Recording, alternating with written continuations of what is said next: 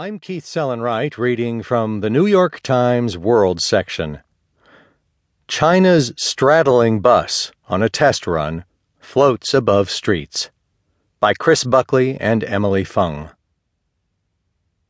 If you're driving in a Chinese city in the none too distant future and your car is engulfed in a smooth, humming metallic belly, don't panic. It may feel like an alien abduction, but probably it's only a collapse.